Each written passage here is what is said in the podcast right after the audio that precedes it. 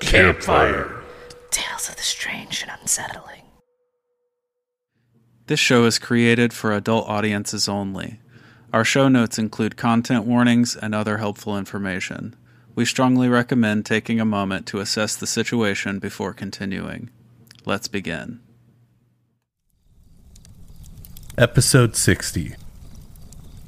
The Peculiar Case of Zygmunt Adamski. The United Kingdom is no stranger to stories and reports of the weird and unexplained. Due to its haunting past, it has become a hotspot for ghost activity, unidentified aerial phenomena, and alien abductions. Some refer to the following topic as the first abduction cases in the area. Zygmunt Adamski, a coal miner, relocated from Poland to the United Kingdom, along with his wife, Lottie, when he was 37 years old. With hopes of starting a new and better life together, they moved to the small village of Tingley in West Yorkshire, England. The couple quickly settled into their new community, making a name for themselves and forming new friendships. They were easily liked and respected by others in their community. When the news of Adamski's disappearance and later reported death reached the community, it was shocking and devastating. The strange occurrences behind his death were investigated into and remain a mystery to this day. On June 6, 1980, at approximately 3:30 p.m., Zygmunt Adamski had set out to purchase groceries from a nearby shop. As he did from time to time, he chose to make the journey on foot, as the shop was merely a mile away. When he stepped outside, his neighbor greeted him. Ziggy! Adamski then stopped for a few minutes to engage in friendly and neighborly conversation before continuing his journey. Little did his neighbor know, that would be the last time he would ever see him again. It was a hot summer day as the sweat beaded across his forehead. Luckily, the breeze was just enough to make the walk bearable.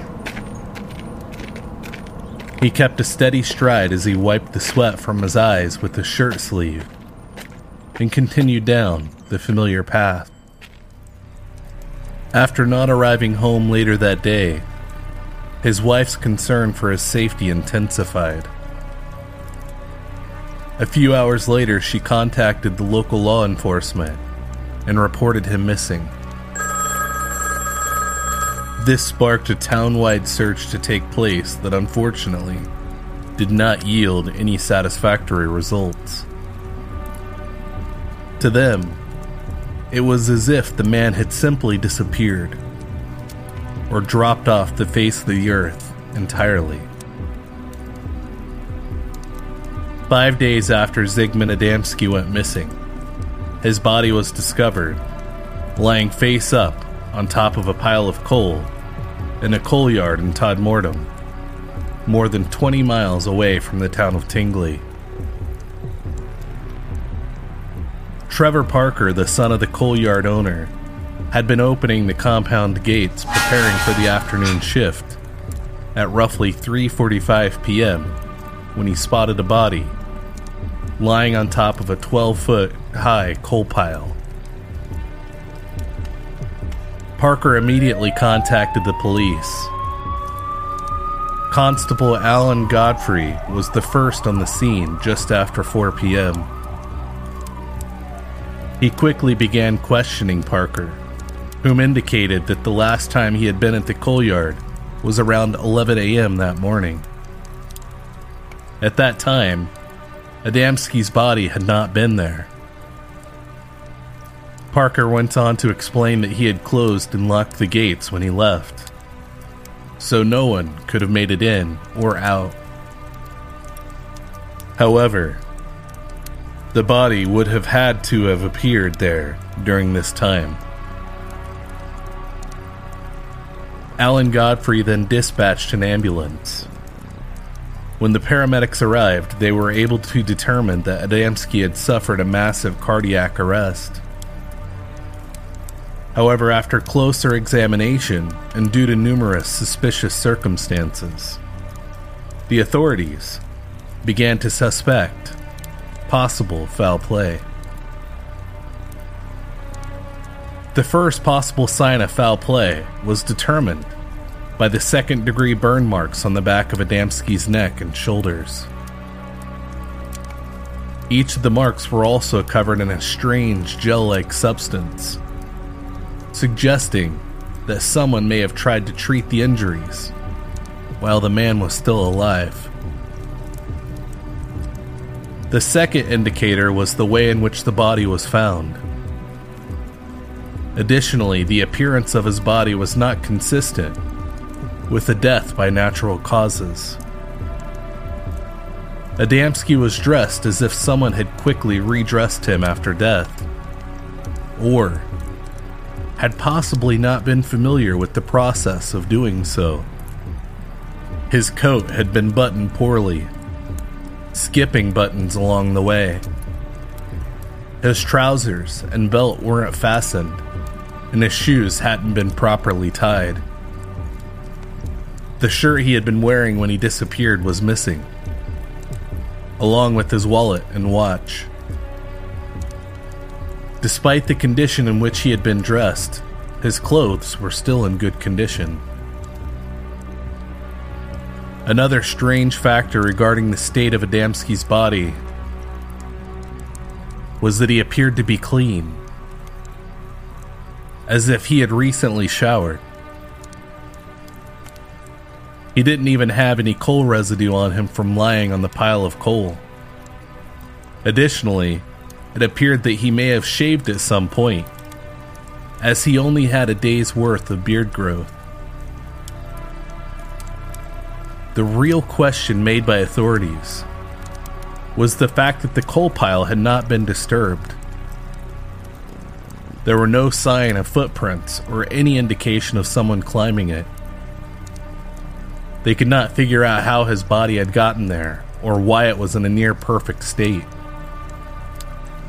By all accounts, it seemed as though his body was literally dropped onto the coal pile from above. Godfrey went on to report the look on Adamski's face when he was found. He appeared contorted and in terror. The coroner was able to confirm the state of his face and determined that Adamski must have been truly scared or in great pain at the time of his death. During the post-mortem evaluation, it was concluded that Adamski must have died between the hours of 11 a.m.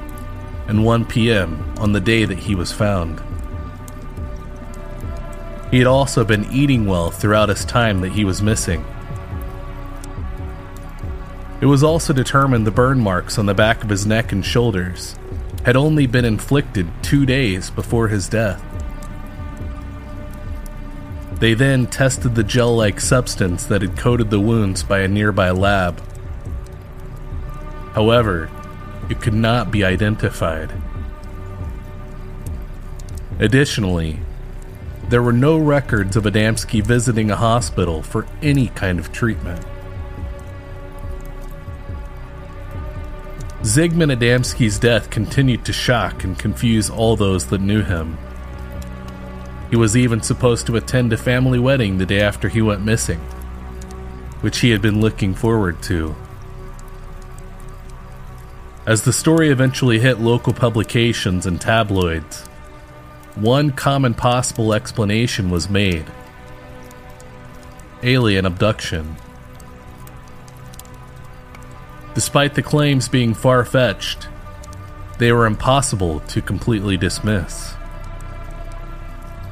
The area of Todmorden and the surrounding towns are often referred to as UFO hotspots.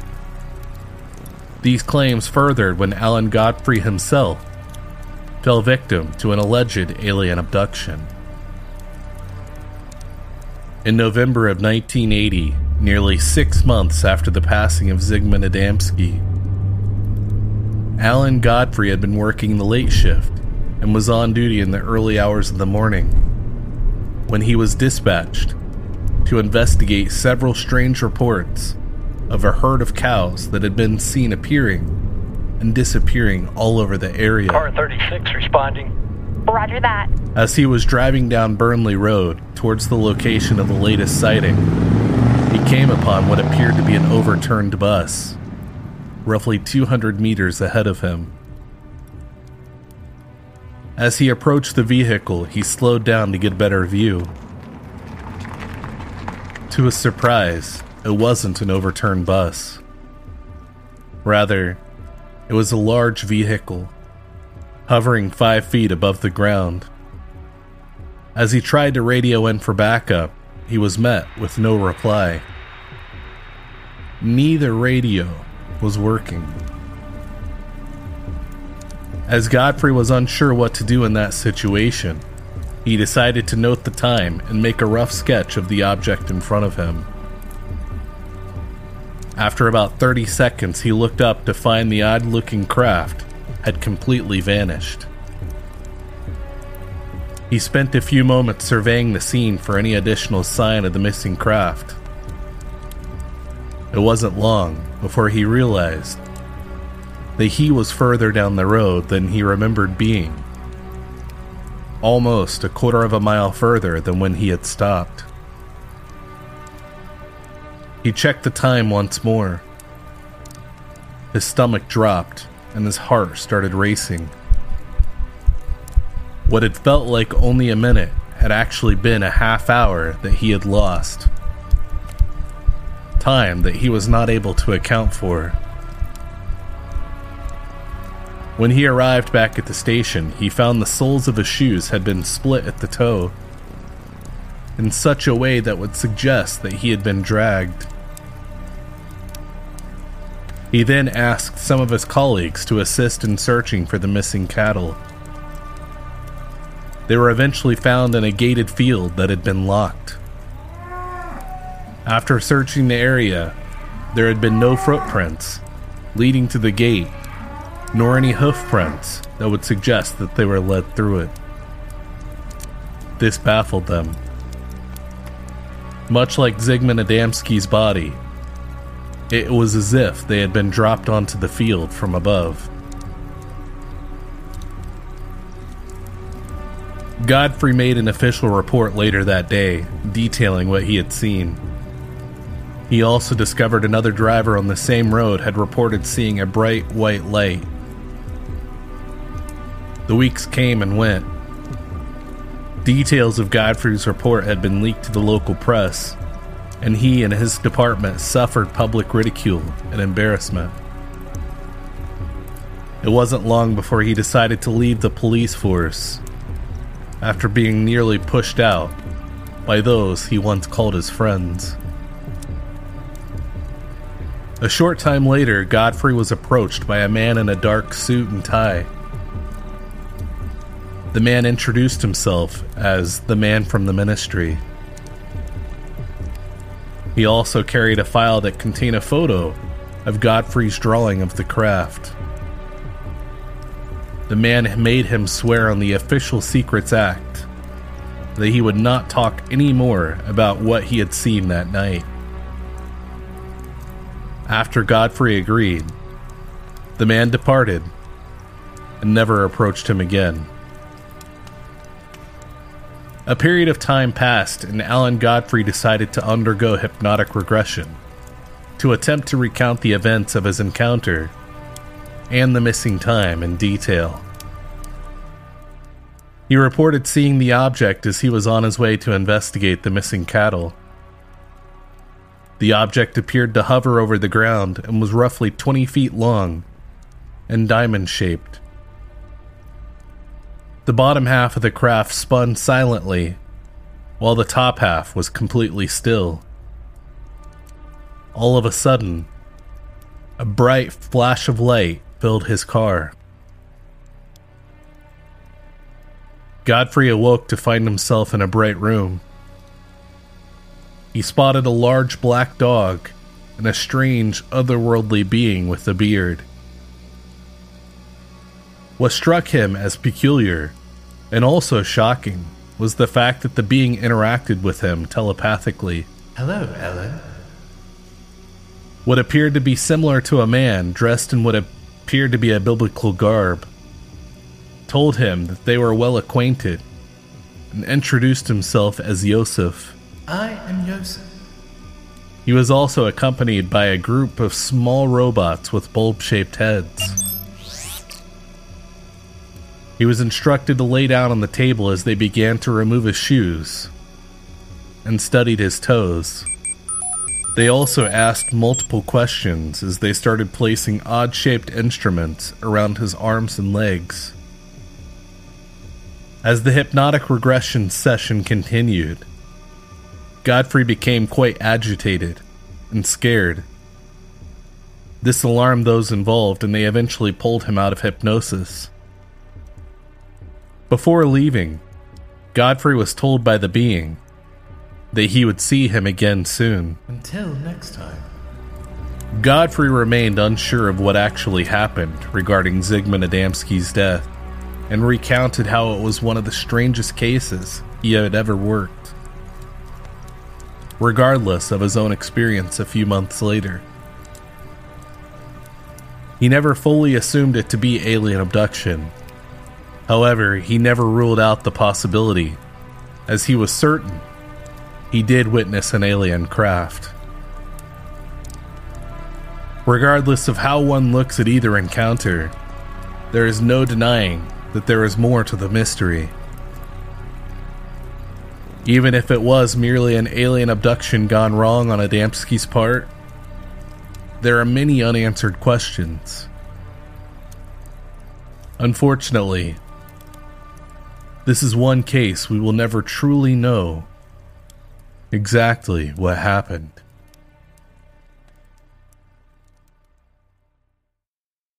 Welcome, campers, to Campfire Tales of the Strange and Unsettling. We're your hosts. I'm Ryan. And I'm Jordan. And now, an ad break. Hello, my name is Todd Pearce. I'm a full-time cartoonist and creative, and I'm here to tell you about my podcast, The Create Magic Pod. This is a daily dose of weird that's about 5 minutes of me talking about what I was thinking when making the artwork I make every day and post over on Instagram and my website.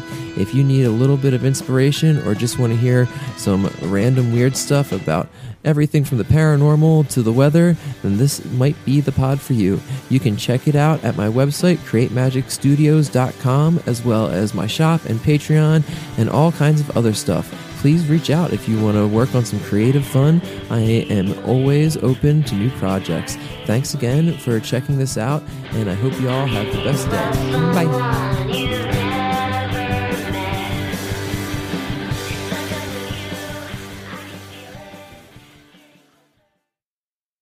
And now the debrief. Nice. I love this story. I'm yet another mysterious death, right? We've had a couple, so, yeah. Figured I'd stick with that. This seems to be like a category that we're gravitating more toward lately. This lot of similarities with the reservoir, the mutilated, yeah, that guy, mutilated man. Yeah. There's definitely some kind of strange similarities for sure. Except this guy wasn't kind of picked apart or anything. That's true. But his face was kind of found a little surprised. Yeah. And also they both, the official cause of death that was given was the same, a heart attack. Right. Yeah. Heart attack. Yeah. And even though, I mean, their initial like idea was just, yeah, it's most likely a massive, cardiac arrest. But then it was like, well, there might be foul play, but there wasn't like enough for them to really determine foul play. So the end result was just massive cardiac arrest, heart attack. Yeah. See, that's another similarity where investigators were like, this is a little weird, but let's just call it. I mean, like if you can't get enough evidence to really support something like that, then they have to have some way to close it, I guess, right? Yeah. I think actually this is still technically an open case. It's just not being worked. Like they're just waiting.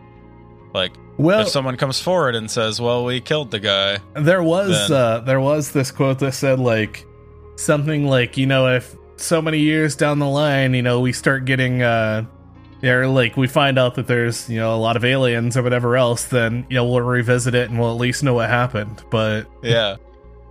Yeah. So my first note here is just worst grocery trip of all time. I mean, yeah. Yeah.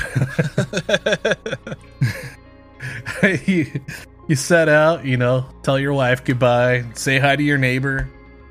Yeah. You guys are just having some casual conversation. And it's like, well, I'll see you in an hour. Or never. Or never. Right. Decidedly never. Yeah. Not decided by him, but yeah. Unfortunately that was just the the result. Right. Yeah. So when he went missing, did they have like a full-blown search party? Did they like file missing persons report? Did they go through a whole thing? Yeah. So at first, she starts to worry and everything. And so she ends up contacting the law enforcement or the police, and even says, "I hope he's not been kidnapped or blah blah blah." Like. See, that's weird. Yeah, I'm gonna write that down. That was actually talk about that. One of the first things that they looked into was her making that statement, that comment, right? Yeah. So, needless to say, yeah. So, she ended up filing a police report. They ended up looking for him. Nothing turned up, of course. I hope he's not until 5 days later, right? That's bizarre. Yeah, there was like a little bit more to it, but yeah, it was basically like, yeah, I really hope he's not been kidnapped or anything. And they were like, why would she say that? Right. Why would that be your first initial comment? It seems a little strange. Yeah, I mean, if my wife went missing, that would be like third on my list. Yeah, right? Yeah. Yeah, so needless to say, that sparked a lot of questions. Like, 1, got real busy. 2, doesn't like me anymore. 3, got kidnapped. Right? Right. Or maybe her car broke down. Or, sure. There's a lot of other things. Yeah, like, maybe he broke a foot. Like, sprained his ankle or something. I don't know. Sure. Like, I put all those in the got real busy category. Like, normal's keeping them, right? Yeah, that makes sense. Like, something happened. Like, accidental. Or left on purpose and then kidnapped. Okay. Right? You don't jump straight to like, well, I hope no one kidnapped them. Right. Yeah. Unless you had reason to believe someone might kidnap him. I hope she doesn't turn up dead in 5 days. Right. It would just be the worst if he was found dead without his shirt on a coal pile. Yeah. I really hope he brought along his wallet and his watch and his shirt. Oh, man. Just saying. I really hope so. The best would be like if a week later they found she had like, started dating his best friend and he was just wearing his watch and his shirt. Yeah. That's awful, actually. Ugh. But, you know, you can't put that past people. Absolutely. And especially that initial combat. Right, yeah. I mean, it's always the partner, right? If this was the woman that went missing and then found dead 5 days later, the husband would be in prison right now. Well, without a doubt. Exactly. Yeah. And it's not even a sexist thing. It's just like every time a woman goes missing and is found dead, it was her husband. Yeah, I mean, that's always like the first with both partners though, like that's like always the first, you know, possible like, was there any motive from the significant other, like whatever else, right? Obviously, we're not true crime, like, but you know, still, that's a pretty common thing. For sure, it's common with both, but I'm ready to say with confidence that 100% of the time when a woman dies, her husband killed her. Yeah, 100%. Her husband or her boyfriend. Yep. Yeah. Yeah. Always. Yeah, I mean that's true. You know, we got poor Ziggy out here, right, you know, stumbling upon a coal patch, and his wife is hoping he hadn't been kidnapped. Yeah. So, okay, so the dude who found him him at 3:45 in the afternoon, right? And he had been there at 11. Yeah, and the body wasn't there. They had like an early morning shift, right? And then they apparently closed down the place, which is kind of weird, but I mean, it makes sense. They close it down. He left at 11.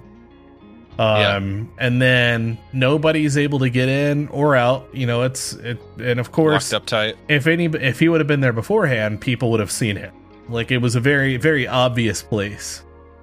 This coal pile isn't like out in the middle of nowhere. It's like right in the middle of it's like a populated area. Yeah. Exactly. So, like, somebody would have seen him for sure.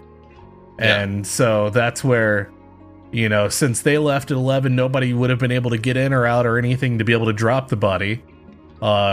You know, and so that's where they say, like, you know, since they found him at 3:45, it would have had to have been between that time, though. Yeah. Because he wasn't there when they left. Yeah. It's very odd. I get why. And I know a lot of these, like, mysterious deaths, people go, aliens. And a lot of the time it's like, yeah, sure, I guess it always could have been, right? But, like, I get why people gravitate toward that on this one. Oh, yeah, I agree for sure. I mean, this is really, it's a very unique case because they even mentioned, like, the coal pile was completely undisturbed. There were, you know, like, and this also had been raining that day.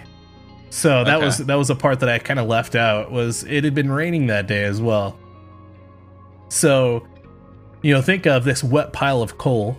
It's going to be slick, easily disturbed if you go like trying to climb on it. And anybody that goes climbing on it is going to get a lot of residue on them. Right. Yeah. Exactly. And this guy literally had nothing on him, like as if he was like delicately placed there. Yeah, that's pretty bizarre. And they even checked for like heavy machinery and stuff nearby to see if like maybe they could have used like a backhoe to drop him on it or something. Lower him. Yeah, but there was nothing, you know, there were no tracks or anything like that would have suggested it. Huh. Yeah, it's really, really weird. Now there's the signs of weird shit that went down while he was missing. So like the burns on his neck and shoulder that had a weird like sort of gel on them, like a salve or an ointment almost. Yeah. So a lot of these. So basically, like the examination that was done. I have information. Yeah. So basically, like in the postmortem, you know, they go through and basically determine that the wounds seem to be inflicted by something maybe like corrosive, like battery acid or something like that.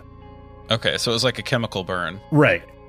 And then, but at the same time, he has this unknown gel substance that has been literally like smeared on the wounds to essentially treat it. That they run tests on and everything through a lab, not able to determine what it actually is. Yeah, that's weird. So that's another thing you see over. One, right. You see that over and over again with alien stuff too, is like, this can't be. I wonder how common that is. in labs to get a substance, and they're just like, this is too mixed up or it's too broken down. We just can't tell what it is. Yeah. You know what I mean? I would feel like they would be at least be able to determine something in it. Right, like what some of its components are. Yeah, maybe like a base or something like that. Yeah. I don't know. But yeah, I mean, at this time, they weren't. It was nothing unlike anything they'd ever seen. See, we're definitely not scientists.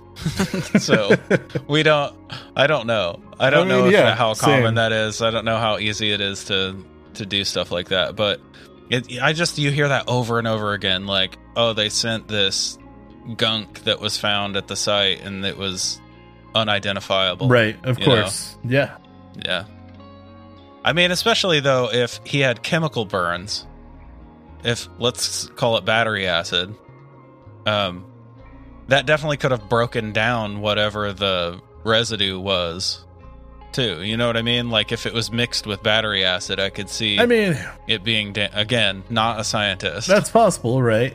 But I still feel like you'd be able to find something in it, right? You know, but I don't know. Maybe not. I don't know. It's weird. It's weird. I just know that's a thing that's pointed to really frequently. Course. Right. Of course. And this is I'd like to very jelly. It's weird. Yeah. Like an ointment or like a, I don't know. I always picture like a, we were talking before, like a Vicks Vapor Rub. Right. Type material. Yeah. That or a weird salve or something. Yeah. If any of you listeners out there actually know about this, that is. Yeah. Let us know.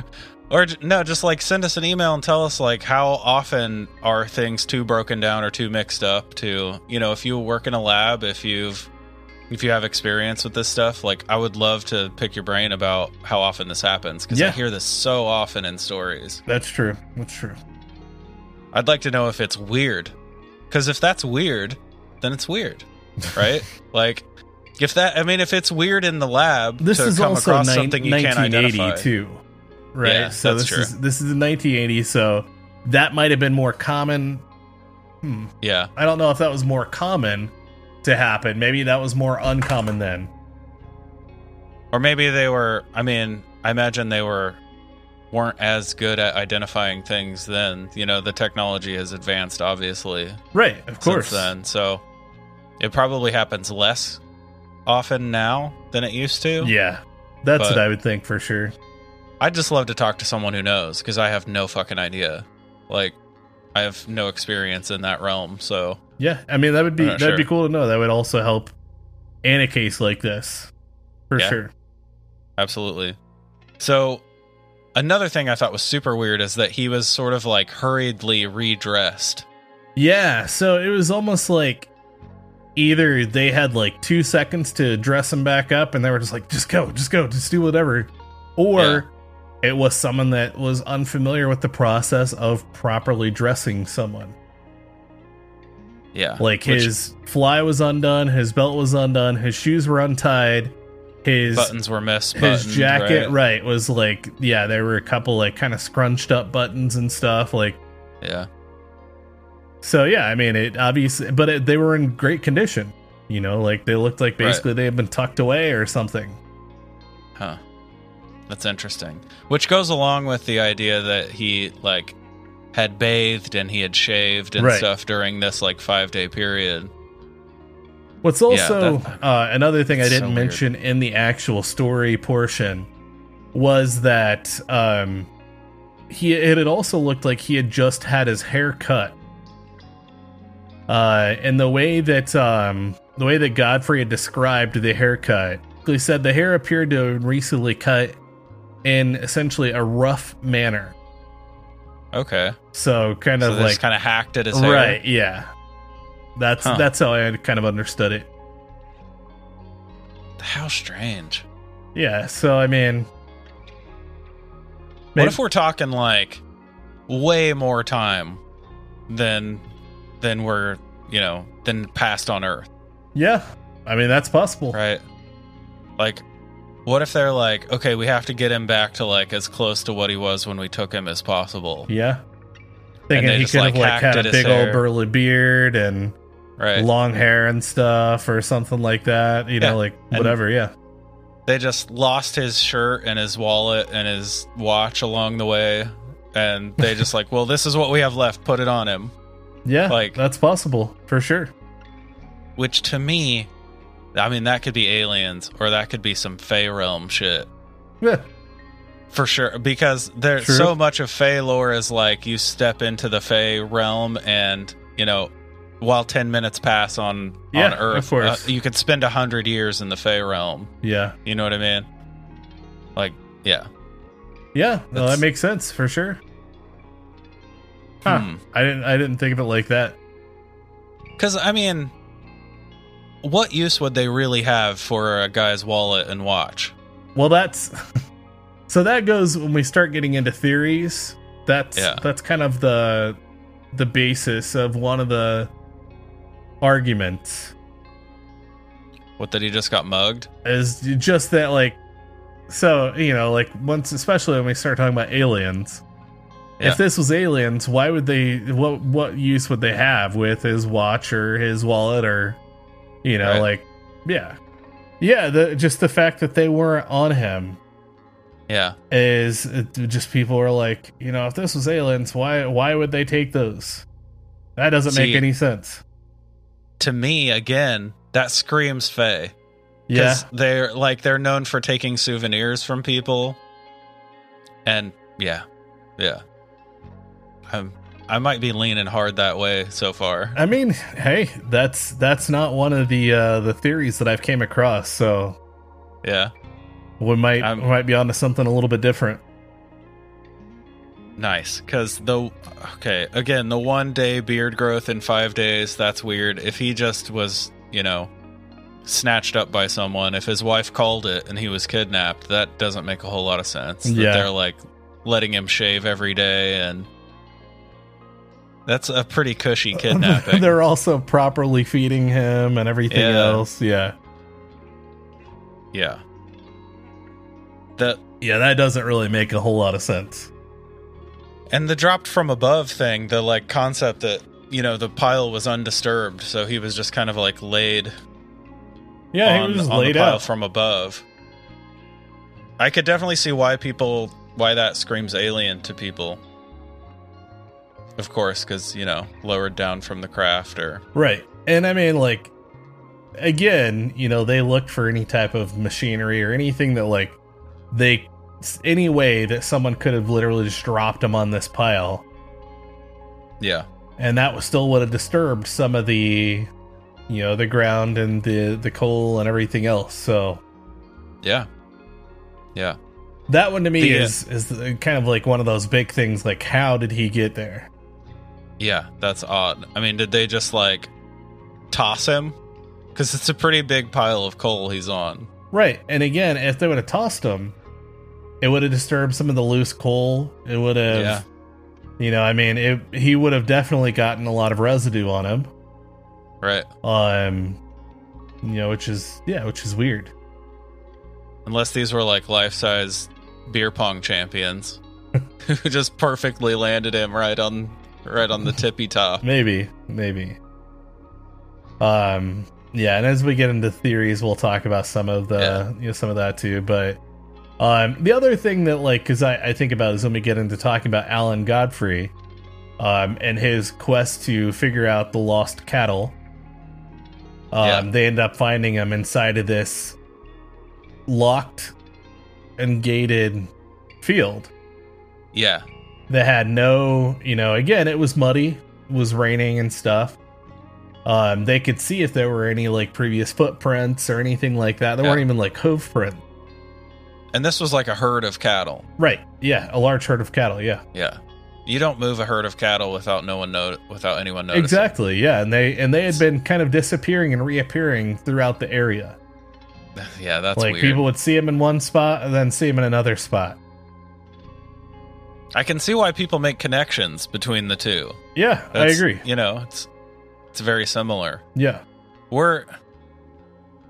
I wanted to say, because you mentioned that they checked and there were no like hospital visits. Right, yeah. So they did an extensive search of like hospitals within like a couple hours of the area, like literally everywhere, making sure that there were no reports of Zygmunt coming in or being treated or anything like that.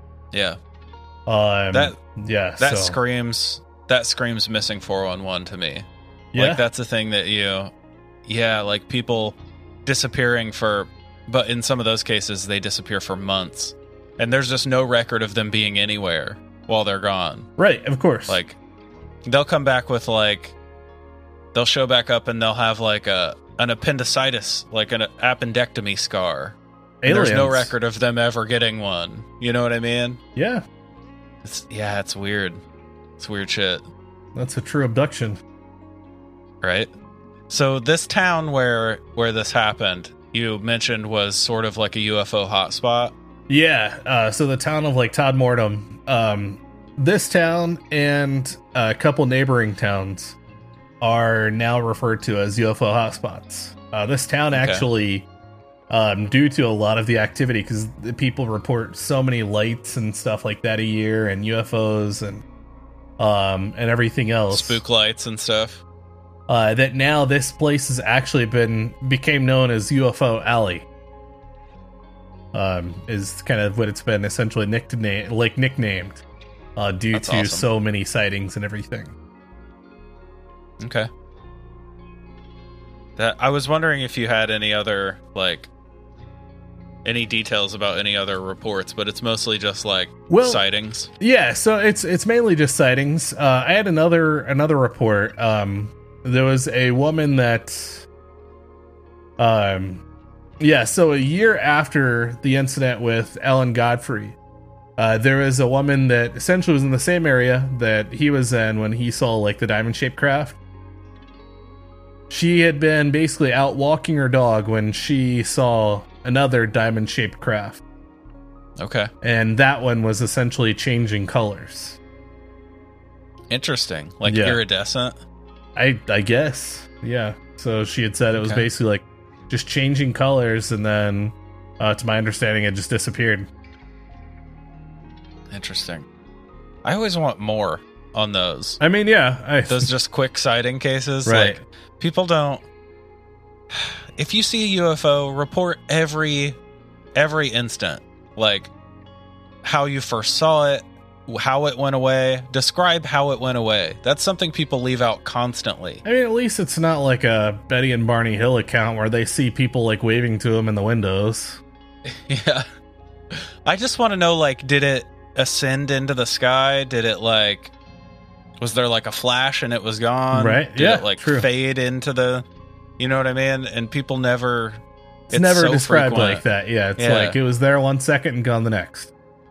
Yeah. Like, did you look away and miss it leaving? Like, yeah, that's a good question for sure. Yeah. I mean, drive me nuts. There's a lot of different reports, but I mean, that one was literally a year after the fact and she saw same type of similar craft. Yeah. But a lot of them are a lot of just lights, you know, like lots of lights and lots of just like UFO activity, basically. Okay. Do you know if there are any RAF bases near this area? Any like military? I'm not activity? For sure. I don't believe so. At least not anything I came across. Because this is like just a little small area. It's like a village. Yeah. And people tend to overlook the experimental craft when you're in these that happen outside the U.S. because everyone's like, oh, the U.S. is making this and this experimental craft, but the U.K. is doing that shit too. Oh yeah, of course, for sure. Mm-hmm. They definitely have experimental, aircraft development going on as well. Yeah, yeah, for sure. But not anything I came across. Okay. Now, of course, this was I guess kind of skipping ahead. It was eventually investigated into by the British UFO Research Association, or Bufora, where they interviewed members of Adamski's family and found that he had not actually been looking forward to his goddaughter's wedding. Like, original reports were that he was actually looking forward to this, and turns out he wasn't. During that time, the family had basically suffered like a family feud, and a lady or a female relative of the family had moved into the Adamski's household, and she had taken out a restraining order on her husband. Okay. And things have been very toxic between the two. So there's some drama going on. Right. And this is what's going to lead into one of the theories that we'll talk about. Yeah. Okay. Before we get into that, let's talk about Godfrey a little bit and what happened with him. Because I'd really like if you could walk me through like the first part where he like what he's doing when he first comes up on it. Yeah. So basically, I mean, just like we were talking about, he's on the search. He had gotten a call about the missing cattle, and a lot of people had been reporting seeing this cattle. Like this herd of cattle randomly appearing and disappearing all throughout this area. So he's, of course, you know, or gets the call, and he's on the search for it, basically. Right. Where they were last seen. And so as he's heading down this road, and again, it's super, super late or early in the morning, depending on how you look at it.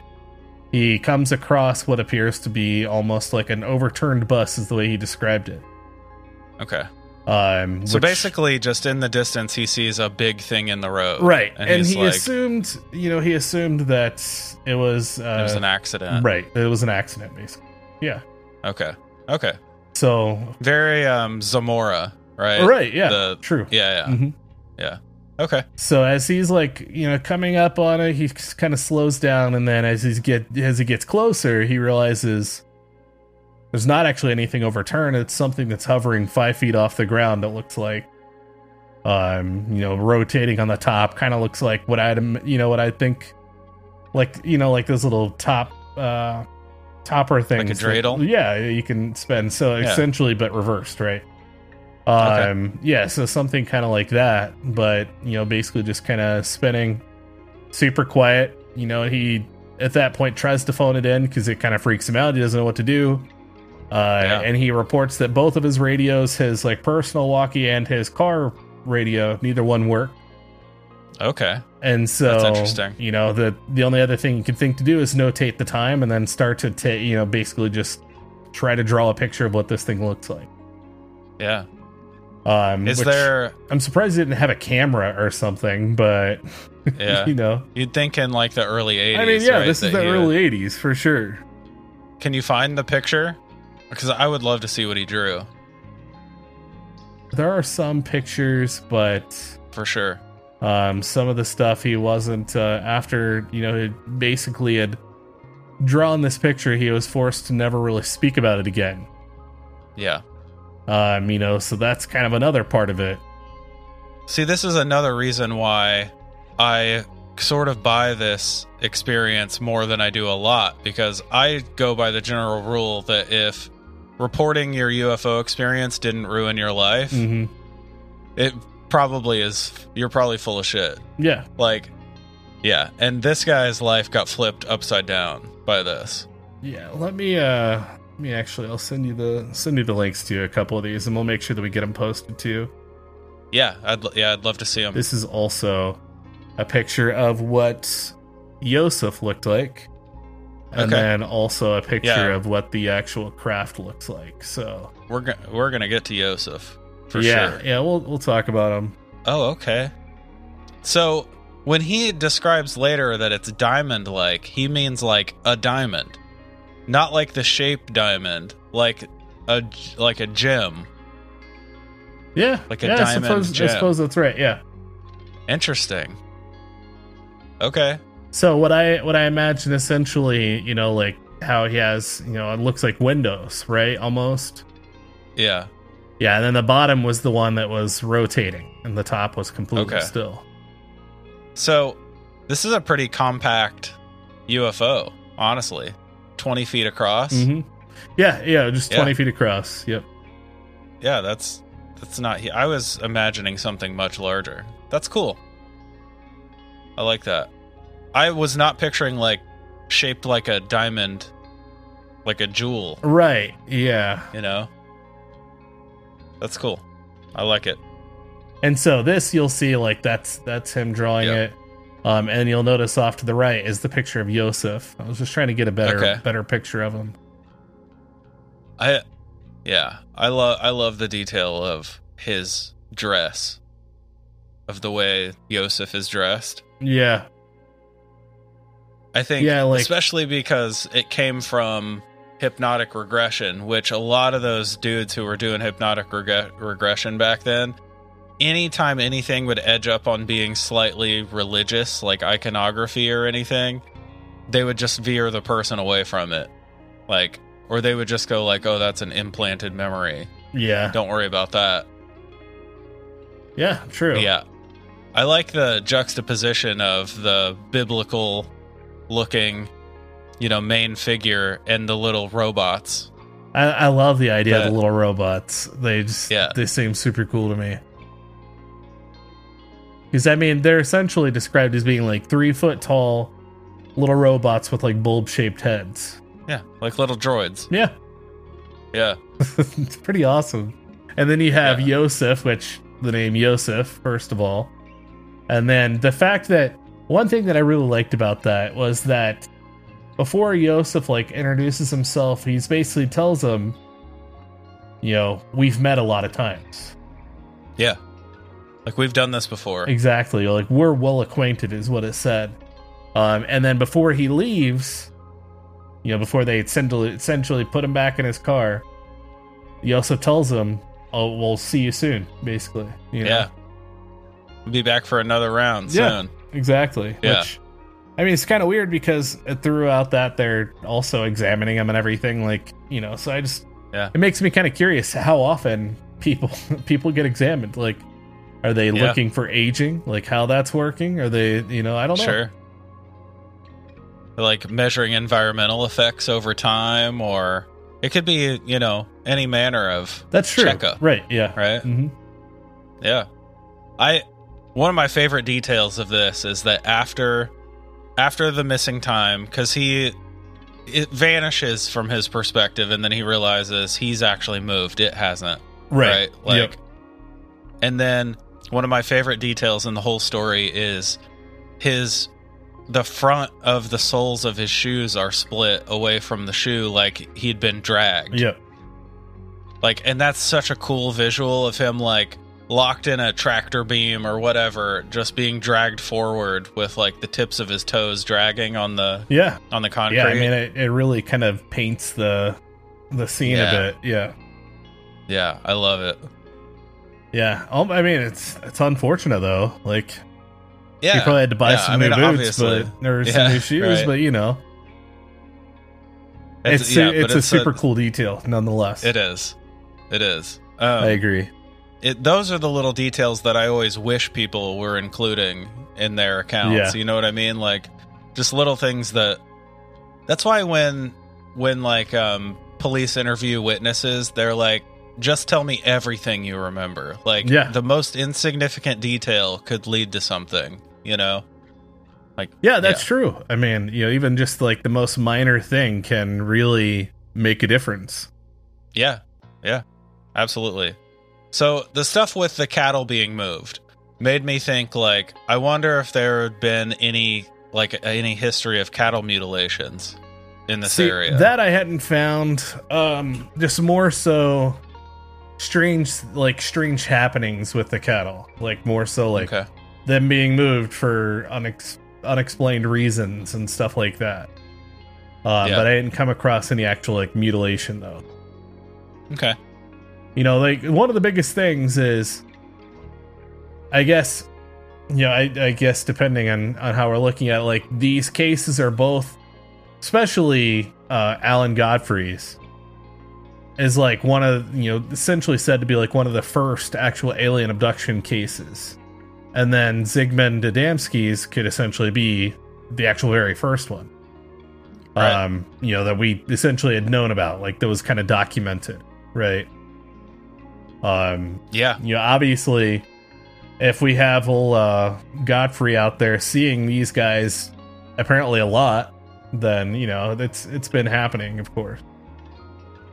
Yeah, I mean, I think There are a few earlier ones in the U.S., right? Right. Yeah. Oh, yeah, for sure. But I mean, like, just reported. This is like one of the some of the UK's like first reported ones. Right on. So, classic UK, always 30 years behind us. Right. But yeah, so I don't really know, you know, as far as like it, like I said, any like mutilation, like cattle mutilation or anything like that. But I do know, yeah, they were having a lot of just strange things happening with them. Okay, so due to being ostracized, basically, he quits the force. Yeah, right? Like they're basically pushing him off of it. People are, you know, people are mocking the police force and everything. His superiors and essentially his peers are, you know, like slowly pushing him out. Yeah. You know, finally to the point where he's basically just pushed out completely and quits. Yeah, and he hits the public speaker circuit. Right, yeah. And starts talking about it, right? Yeah, yeah.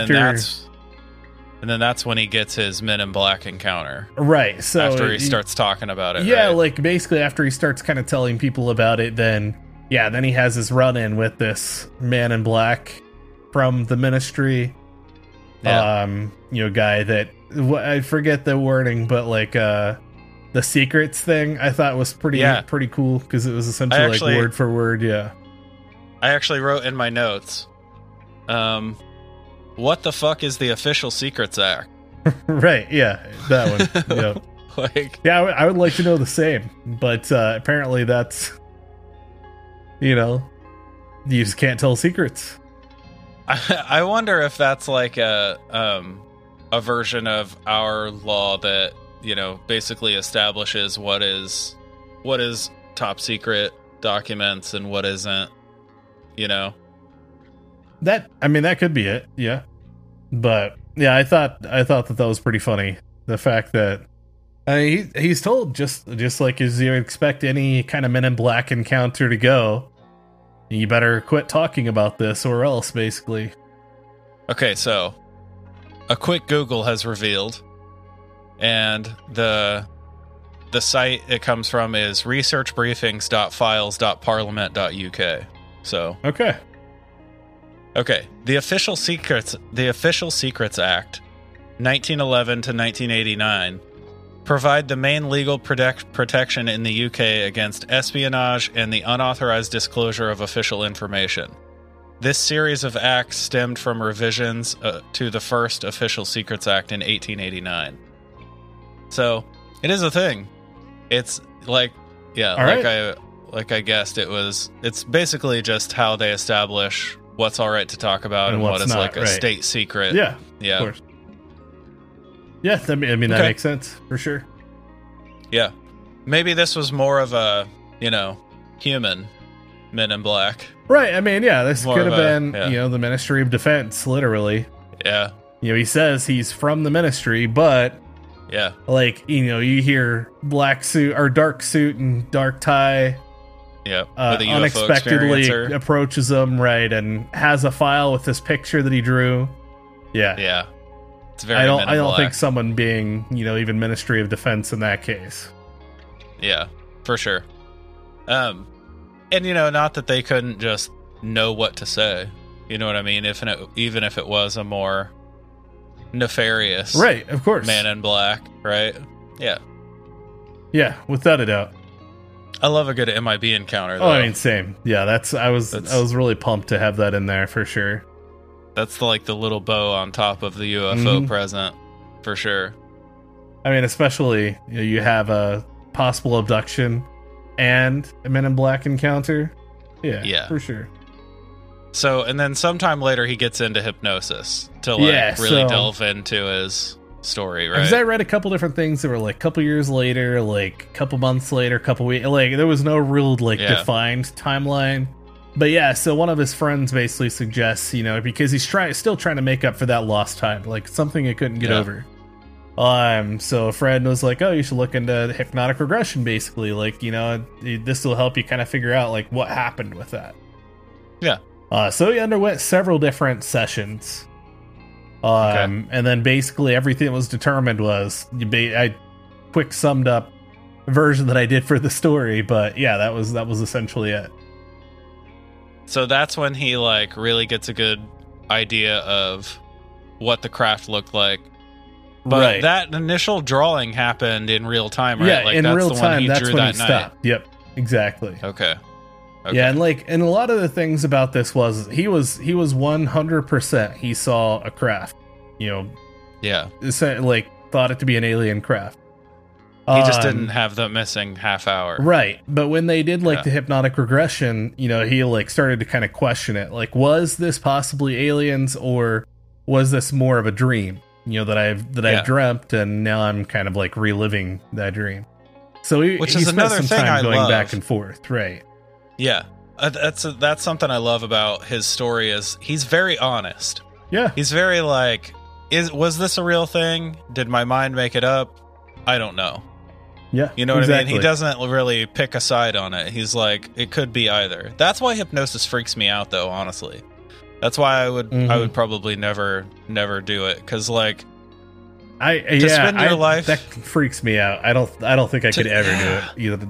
To spend your life wondering if the thing that you uncovered, air quotes uncovered, during your hypnosis session, you would spend the rest of your life wondering if that was something that actually happened that you need to be dealing with, right. or if that's just something that your mind made up, or that the person planted in your memories. You just don't know for sure. And I know we've talked a lot about hypnotic regression and the authenticity behind it, and how people can be provoked into thinking a certain way, and can be coaxed into planting a story in their heads, that whole thing. Yeah.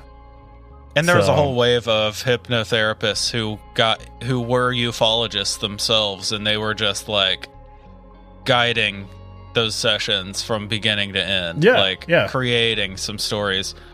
But I wrote in my notes, hypnosis is bullshit, maybe.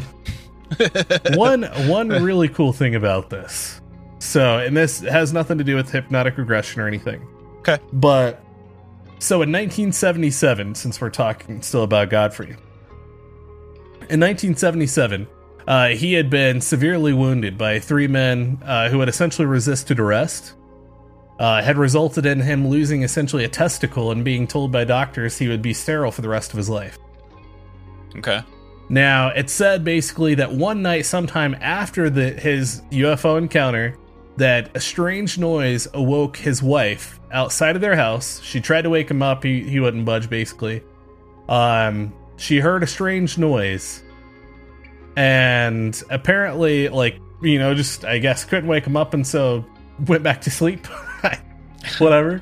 But it said, essentially, apparently, the next day, they had sex, and she got pregnant.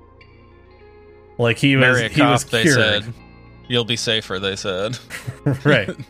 So basically after that, the doctor soon told the couple that his condition basically had been reversed. Had reversed itself.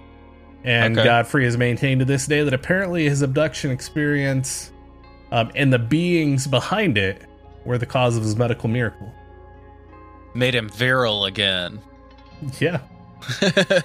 Okay. Which I mean, that's significant. You don't hear. Yeah, that's a big life change for sure. Yeah, you don't hear a lot of things like that, right? Some silver lining. Yeah. Yeah, exactly. Yeah. Yeah, that unfortunately, is Sigmund got the shit into the stick. Right? He didn't get his dick fixed. He got killed and thrown on some coal. And what an insult, by the way, as a collier himself, he gets his corpse chucked onto a pile right? of yeah. coal. And he had retired because he ended up having a bunch of medical issues, and he was already taking care of his wife that had multiple sclerosis during the time. So he just had a bad way to go. And then, what way to go out by other than throwing him back into his work. Right. Damn it. Well, he had a lot of respiratory issues, right? Yeah. Which is, he had a lot of respiratory problems and a lot of heart issues and stuff like that. So he probably had the black lung pop. And then he's back. Oh man. Yeah. That's unfortunate. That sucks. It is. It does suck. So back to Godfrey. There are some pretty regular things that get hit, like the telepathic communication. Of course, it's pretty standard for this, right? Yep. But like we talked about earlier, the look of Joseph, right, is like described as biblical, right? Which is really cool. That's like a really odd juxtaposition with the robots and the like. It's really strange, and the fact that he also has a beard, you know, which is a little out of the ordinary. Yeah, that's different. Does he ever describe the inside of the craft? So the inside of the craft was essentially, it was a bright room, no different than a room in a house. Okay. Interesting. Like some people have said, like it was basically an operating room, but essentially it was described as like being no different than a room in a house with a operating table. Okay. So not the classic like Apple store. Right. Exactly. Yeah. Yeah, that's okay. You know, so that's why I didn't really go into like depth describing that. Gotcha. Because it's been a couple different ways, but yeah, that's been the most like according to you know, his accounts are recounts of everything. That's interesting. Yeah, and like at a certain point, the hypnotherapist freaks out, right, and like pulls him out. Yeah, because like he starts to There was a video that shows him like basically like he starts to like throw his arms up and become extremely defensive and you know, like very agitated, as if he's about to throw down or something. I don't know. Interesting. Yeah, which is a little strange. I mean, of course, you hear a lot of these like they freak out or start crying or whatever else, like go into a fit. But yeah, if you've ever heard the Barney Hill tape, like Jesus. That thing freaks me out, man. Yeah, that one's pretty intense for sure. Yeah. But yeah, I mean it's pretty cool. Like, you know, I assume like this, you know, looks like basically the back of a van in the 70s or something that they're all hanging out. Yeah, exactly. They're all sitting around a fire or something. Right. I mean, you've also got a big black dog in there too. Yeah, that's weird too. That one I'm fine with like the little robots.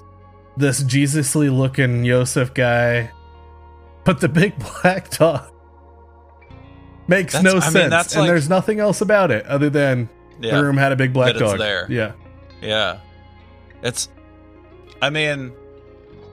Black dogs are classically like the archetype for like an omen of death. Basically, like bringers of death, right? Like, but I've been having some conversations about.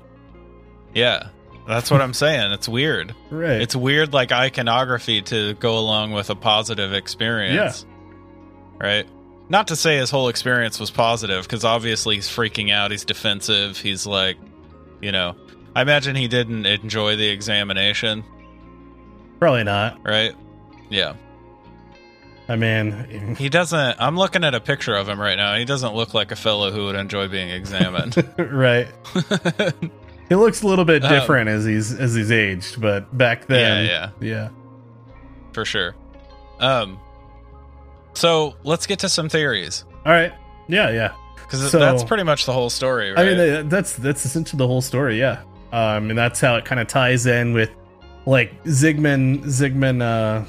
Adamski's story ties in with Alan Godfrey, as that you know, basically took place almost 6 months, like roughly over 5 months, almost 6 months.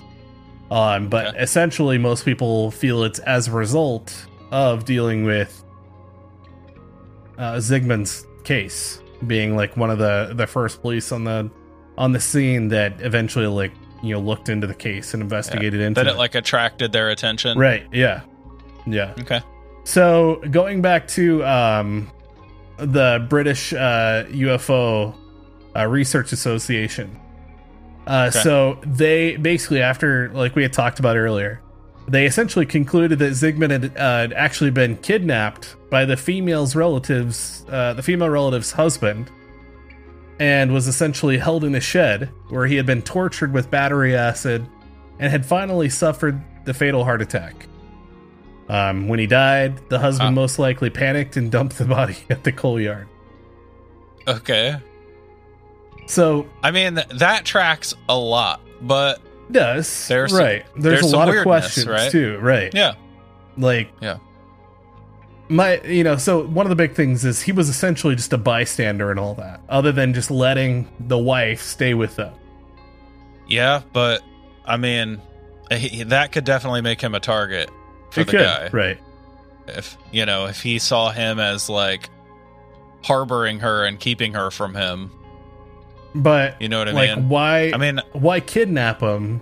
Unless, it's weird. Unless this guy was just fully unhinged, what I mean? Like, right. We don't really know. Yeah. I mean, it could have been like a psychotic break or something as a result of it. But yeah, the other, of course, is like, what does kidnapping him actually achieve? What is he going to be able to get out of it? Other than him finally saying, all right, you can come and see her. Although the wife took out a restraining order on the husband. So, I mean, it really can't. Maybe it was just punishment. Maybe he just needed to punish somebody for working against him.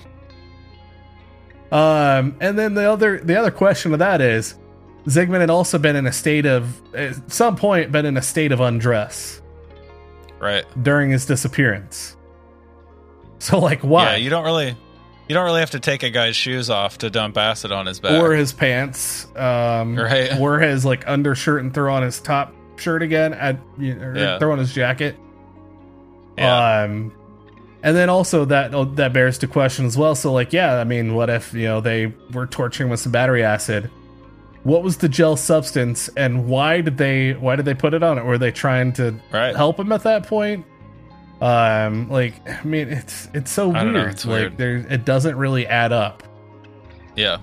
I don't know if any of the listeners are super into true crime, or if you have any insights on it. Would someone that's willing to subject someone to torture like that, would they also have the respect for the corpse enough to redress it before dumping it? Or because that's also generally try to treat a sign someone's of wounds after you've tortured them. Yeah, but that's generally a sign of respect for the dead when a killer redresses them before dumping the body. Right. I know that, but I mean, I'm sure there are instances where. I mean, that's hard to tell. People go fucking nuts, man. Yeah, I mean, that's true. That's true. Yeah. And of course, I wouldn't rule that one out entirely, but the big thing for me is the coal pile. Well, that was what I was about to get to. No evidence of anyone. Yeah. So why had the body be dumped on a coal pile literally in broad daylight? I mean, yeah. It had to have been between 11 and he died between 11 and 1. So, yeah. And it'd be different if you found out that the guy used to work at the coal yard and he maybe had a key or right. You know what I mean? But even now, I've never heard anything like that. You would think maybe they would drop it or dispose of it in a discreet location. Yeah. Maybe not put something it on display. That's right. Not quite right out in the open. And also at the time of the day. Or maybe that was the statement he was trying to make. That's possible. Yeah, that's possible too. Yeah. And then also, how did they manage to not leave a single trace of them being there? Yeah, that's one of the biggest parts, right? Yeah. And absolutely. No one was ever arrested or anything due to that, of course. So, yeah, it's hard to say. Okay. So I wouldn't rule that one out entirely, but there are definitely some questions if that's the case. Oh yeah, for sure. Now, another stranger, funnier one, of course, is KGB. Okay. So the fact that Zygmunt left Poland in his 30s, and this is, essentially right around Cold War era, stuff like that. So a lot of people kind of speculate how they might have been involved, but there's a lot of questions as that too, and there's really nothing that can argue that they would have been involved, but why, what would have been the thing, could there have been, when they left Poland, did he escape a previous life or something like that? Or right. How old was he when he died? He was 56 or 57, hang on, I can't remember, and this was in 1980, right? and he left Poland to move to the UK when he was 36. And I'm just double checking, so... yeah, when he's 37. Sorry, 37, and he died at 56. Okay, so 56 in 1980 in 40s. I mean, he would have been a young kid, a teen. I mean, he would have been a teenager during right. World War II. So there's a solid chance that he could have fought when Germany invaded Poland. That's possible. For sure. Yeah. I don't know. Maybe escaping some. Maybe he escaped some weirdness there, and maybe it found him. You know yeah. what I mean? Yeah. I mean, really, like, there's not a whole lot that backs that theory up. Just, of course, right. like, you know, why not? It's just speculation, yeah. but... I mean, that's like a war-torn time period in Poland. Yeah, of course. For sure. So, you know, any manner of things could have happened. Mm-hmm. That... and people definitely hunted, like...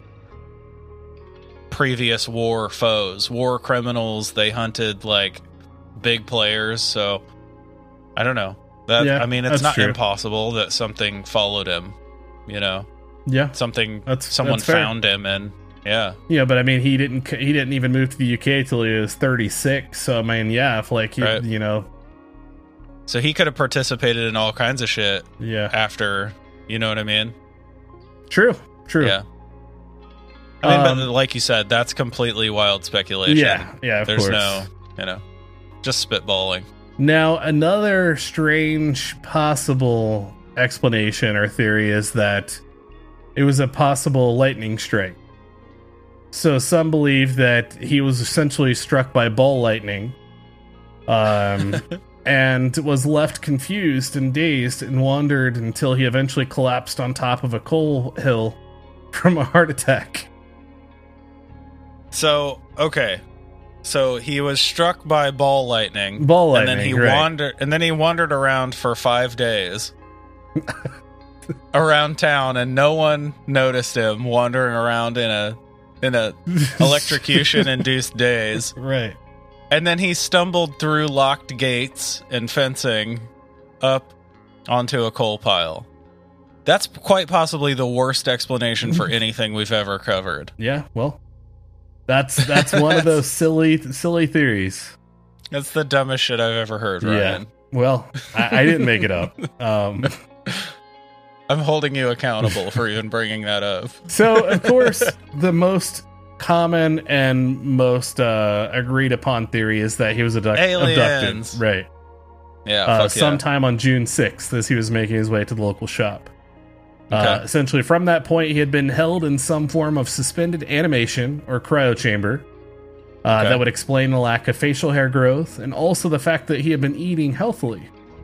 Right. Possibly when he was pulled out of it for examination or whatever they were doing at that point, he was overcome with fear and shock, and it causes cardiac arrest.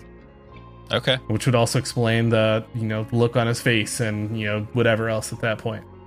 Yeah. And that's the most... common theory. I'm throwing that out the window for Faye. Well, that could be another one. That could be another one. I'm leaning hard toward like he went and spent like 40 years in the Fae realm, not aging, just like possibly. And then I don't know, left some souvenirs. Maybe he fucked up. Maybe he like took something he wasn't supposed to or something, and they, I mean, because the Fae have been known to, like, they flip on a dime. Yeah. Right? They're just as happy to, like, dance around a fire with you as they are to just... dance around your grave. Yeah, exactly. Right. Perfect. Yeah. So, like... and maybe they just, you know, maybe they took his watch and wallet and hacked his hair off and all that shit just to, like, just to keep it, you know? Yeah, true. I mean, the Fae are, like, serial killers, man. They're, like... they want souvenirs from people. They love keeping souvenirs. Well, see, that's the argument to the alien abduction one is, like, with his wallet and watch missing, you know, what would the aliens need with them? Right, like they're probably not fencing his Rolex in the rough part right. of town. You know, they're probably not out, like, spending some, you know, money out on, like, a street corner or something. I don't know, right. maybe, but whatever. Running... running out his savings account. Yeah, right? Yeah, probably not. You know, so a lot of people question that fact alone and believe that the reason for his disappearance is more essentially earthly. Yeah. I mean, I wouldn't rule that out entirely. I think there's some weird shit, like the coal pile is weird, that it's, like, undisturbed. But, like, again, that's people saying, like, it looks undisturbed to me. I mean, obviously they didn't go around and look at every single piece of coal on the coal pile, you know? Like, it's just the general feeling that they had was, like, well, I'm not seeing any evidence. So, I mean, it really could have been anything. I mean, again, keep in mind, it was rainy and that coal would have been really slick. Yeah, yep. So... and it would have broken down under pressure a lot faster than it would when it's dry, right? So, like, anyone stomping on top of it or whatever would have... it would have been more obvious. What's weird is that there was no coal on him. Right, yeah, that's... because, like, how are you going to walk up... yeah, how are you going to walk up carrying a grown man? And... I mean, are you telling me they didn't drag him? They didn't have to drag him at all? There was no... apparently not. Like, his clothes were clean, you know, like, everything. Yeah, that's weird. You know, another thing about this that also kind of, you know, is a little odd is that most, you know, quote-unquote alien encounters, although frightening, are often mild physically, you know, causing, like, mild physical discomfort, you know, things like that, right? Most people aren't really harmed and return home without an issue. So a lot of people, like, question this is, like, for them just dropping him in this, you know, and also being, like, abrupt with everything, you know. You know, they asked basically if this could have been an accident on their part. Okay. You know, is the way that the strange gel was used to treat the wounds and stuff, was that because they accidentally hurt him, so they were trying to, like, fix him, you know, and you know, and also just the fact that that gel wasn't able to be identified by modern science and stuff like that too.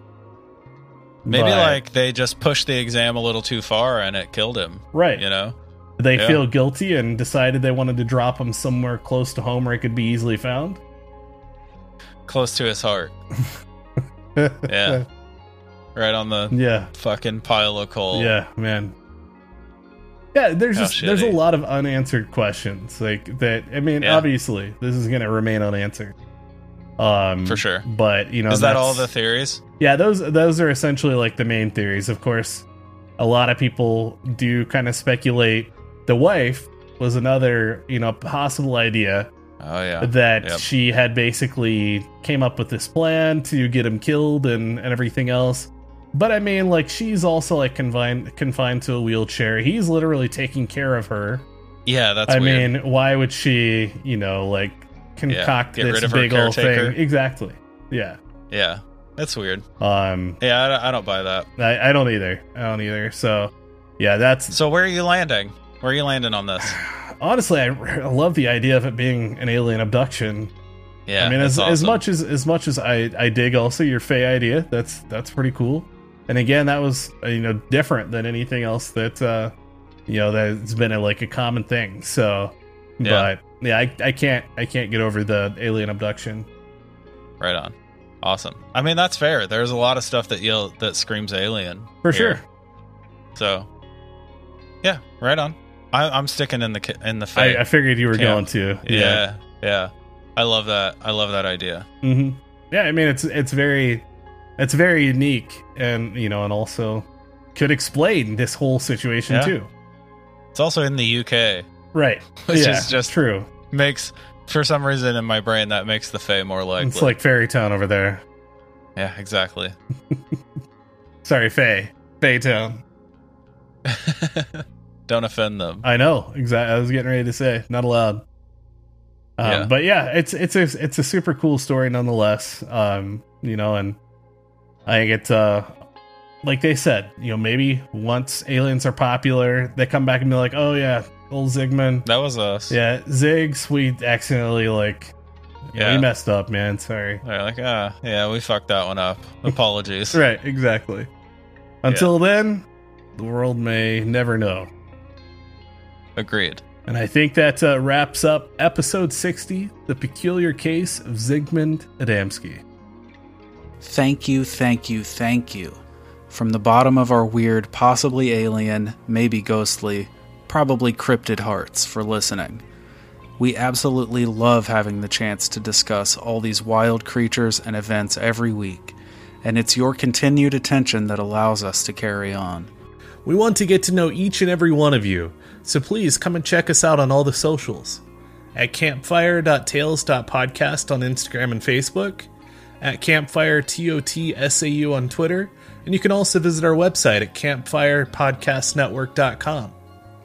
If you love the show, please rate and review it. It's what truly helps us continue bringing your weekly dose of the strange and unsettling. And a special thanks to Greg Martin at Reverent Music on Instagram for his contributions to the beautiful music that you hear every week under the debrief. You can find more of his tunes at reverbnation.com/reverent. It's fantastic, fantastic stuff. Go give that a listen. And that's it. Until next time, I'm Ryan. I'm Jordan. And remember, campers, stay weird and trust in the unknown.